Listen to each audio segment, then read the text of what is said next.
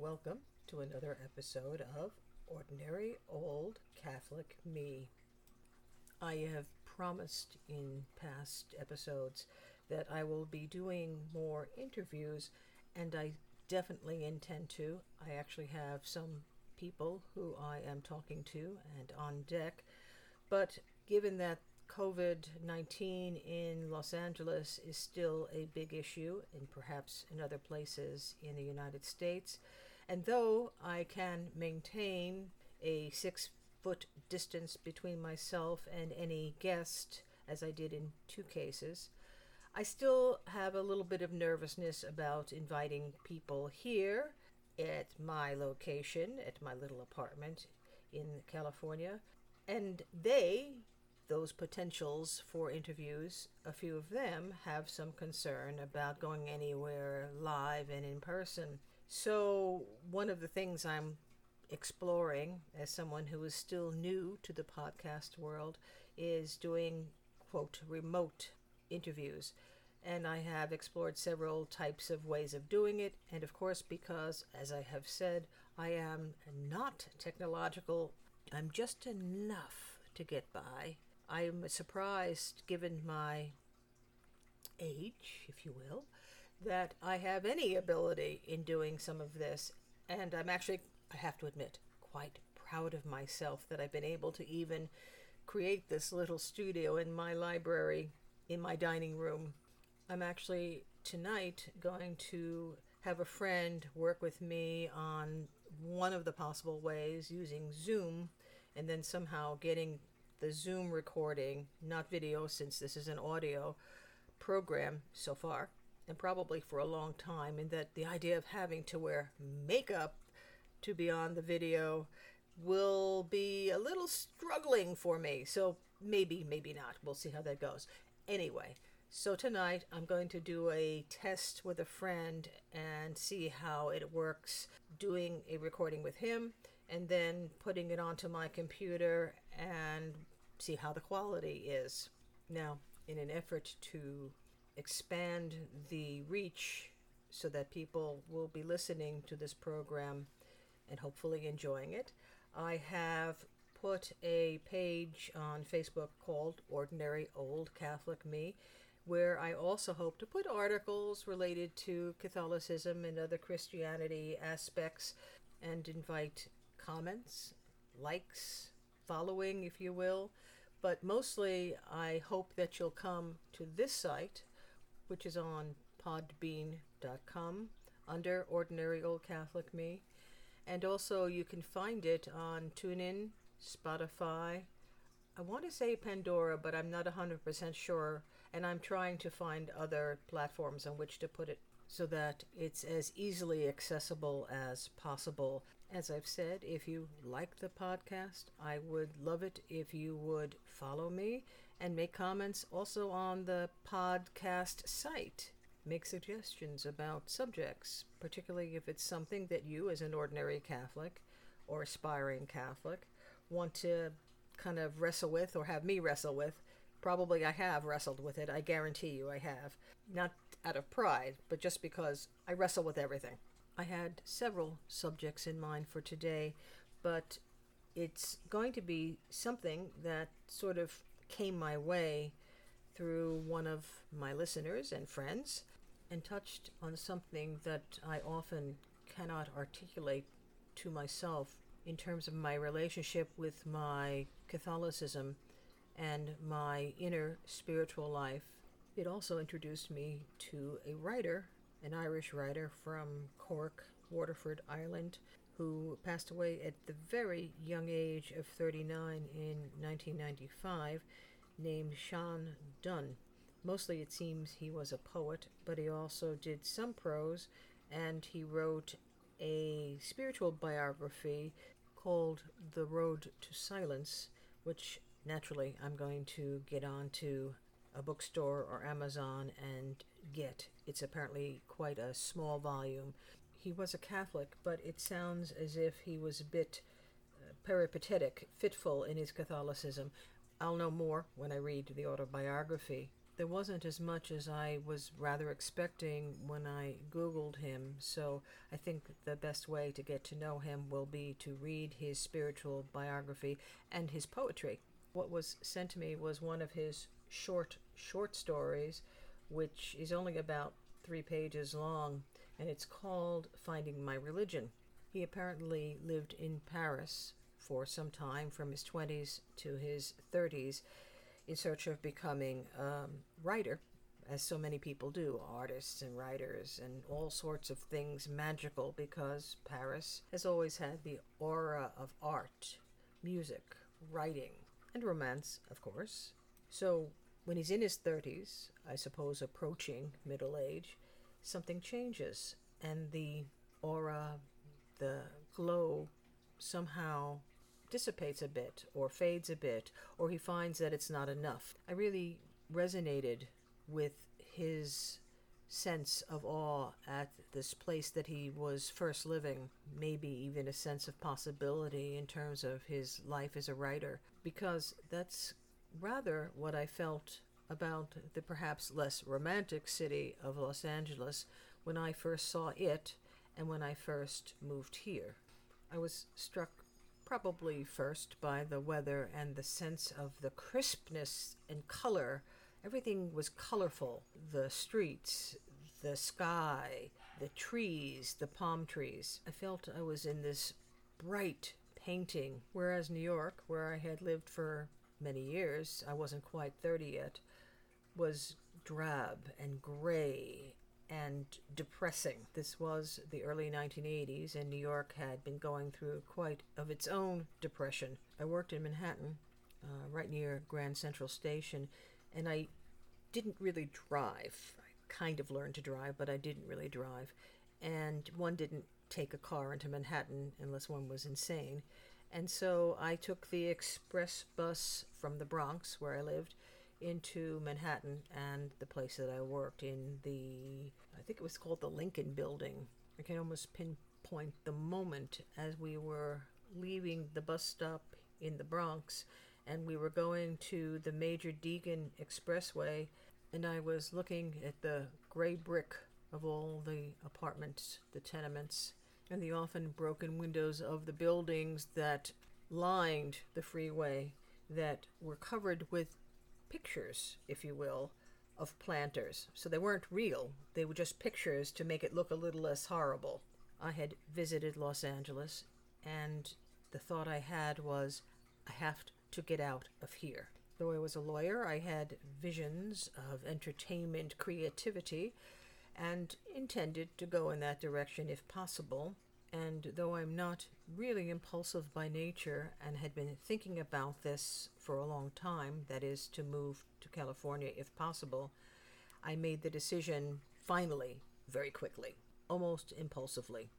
I see it as one of the few times in my life, maybe the only time in my life, that I was impulsive over a life changing decision. Having not yet read Sean Dunne's spiritual autobiography, I don't know whether at the time he went to Paris he was an active Catholic, but when I came to Los Angeles, I was not an active Catholic.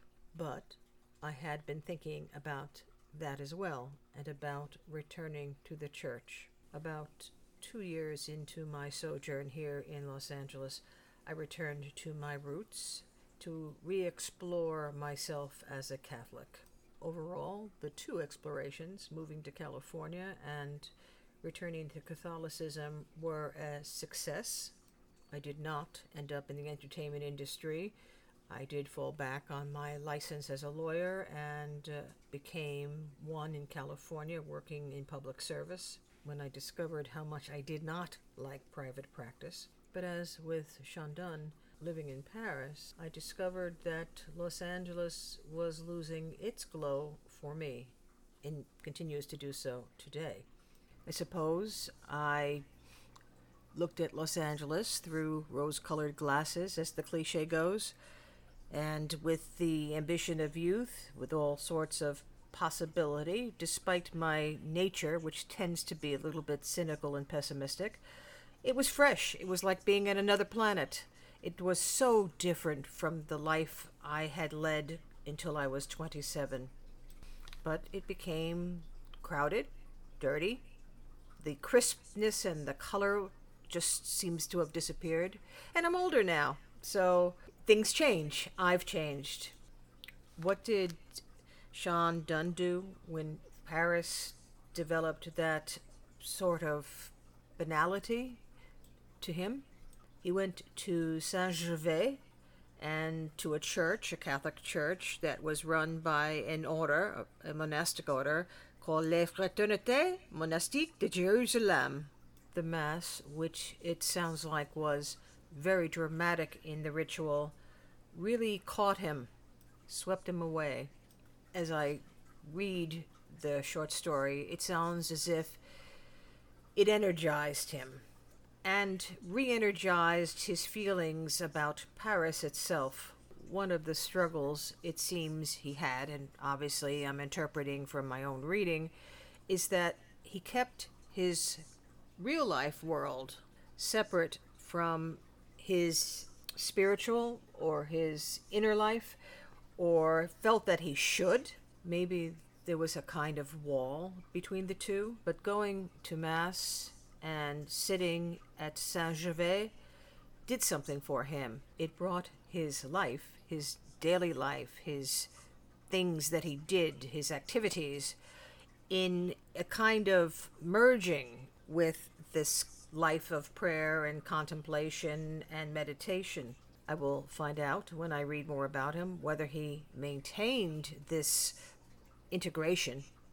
But looking at my own life, when I was excited about living in Los Angeles, and now when I'm less than excited about living here. And though I have been a fairly assiduous churchgoer and person involved in spiritual activities, so one would say inner activities?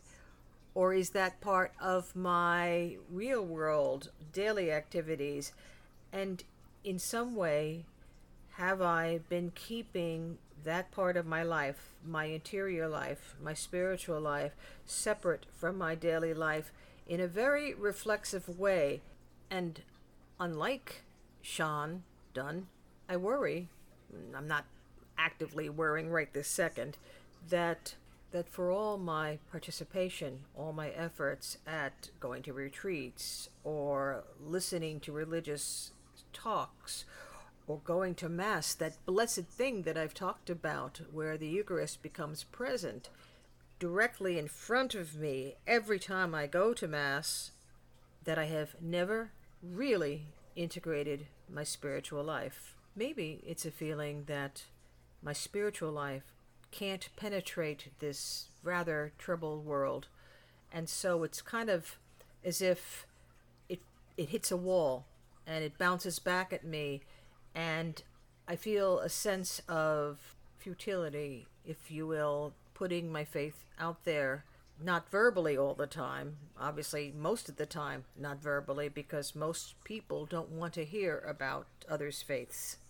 And I've noticed that when they do, as has happened to me recently, they sort of emotionally or intellectually pat you on the head and say, That's nice. You, you've found something that works for you it's not that I'm thinking about it at the moment, but it's as if, well, whatever inner spiritual life I have, what use is it in all the craziness that's going on around us, particularly now with COVID 19 and the election? And right now, it's almost as if that outside real world in which I mostly participate is oppressing, is insinuating itself too much into the place of spiritual refreshment.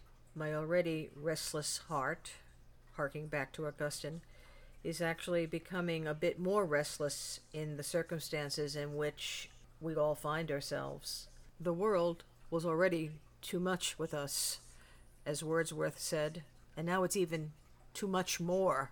If any of you are feeling this kind of stress, perhaps you can offer some ideas of how you're handling it from a spiritual integration point of view, the world, which is so much and this effort to detach from the world at the same time using the spiritual tools that are available to us through our faith. I think I know people who I see who are practicing Catholics who actually seem to thrive in some ways in this type of difficulty, even have a kind of spiritual glow. I wish I were one of them. Doing this podcast actually helps because it keeps me focused on the Lord. It helps me become a little less immersed in the nuttiness of the world. And I have been a bit better at praying the rosary. I can't say I do it every day. I try to do it every day. I wish my attention span were better when I did it. One thing I'm certain of is that if I didn't have my faith, notwithstanding its incredibly imperfect form, I may not be detached and spiritually integrated, but one thing I am not, happily, is mad, quite mad, over everything going on around us. I am a little scared because I see indications of great anger among people in the world, people close and people far, who seem to be very angry in a way that I've never seen ever in my life. Not to say that such things have not happened in history, but they haven't happened quite the way I'm seeing them now in my lifetime. So Dunne's expression, experience of a cohesion at that time when he was in that church between his outer life and his inner life, I don't know that I've ever experienced. And right now, it's even harder to experience. Whether he was able to maintain it, we'll have to find out when we read his spiritual biography, autobiography. It's a cooler evening today as I record this episode of the podcast, and I'm thinking that maybe after dinner I'll go back out onto my terrace, which is always a place of some calm, and pull out that rosary and maybe stop trying so hard to do something I can't do on my own anyway, and just stick with God, even in my confusion, and let Him work on me in His way. I'm reminded of something that I've seen a quote in novelty stores on pillows, on little magnets for your refrigerator. And it's this phrase, which I don't know or think has a religious aspect, and it's this, and it seems to apply. And it is, nonetheless, she persisted. She persisted in her pursuit of God, even when she could not feel Him outside or inside. I hope you have not found this episode too gloomy, but as I am ordinary, I'm guessing that there are lots of people who have these exact feelings or some version of them, and that's part of the reason for this podcast that we tussle with it together. We are together part of the church militant, striving against the dark forces of the devil battling spiritually so that one day we will join the church triumphant. So I guess I will close this particular episode with the prayer of St. Michael. Holy Michael the Archangel, defend us in battle. Be our protection against the wickedness and snares of the devil. May God rebuke him, we humbly pray, and do thou, O Prince of the heavenly host, by the divine power, thrust into hell Satan and all the other evil spirits who wander through the world seeking the ruin of souls. May you and I persist with our Lord's grace. Talk to you next week on Ordinary Old Catholic Me.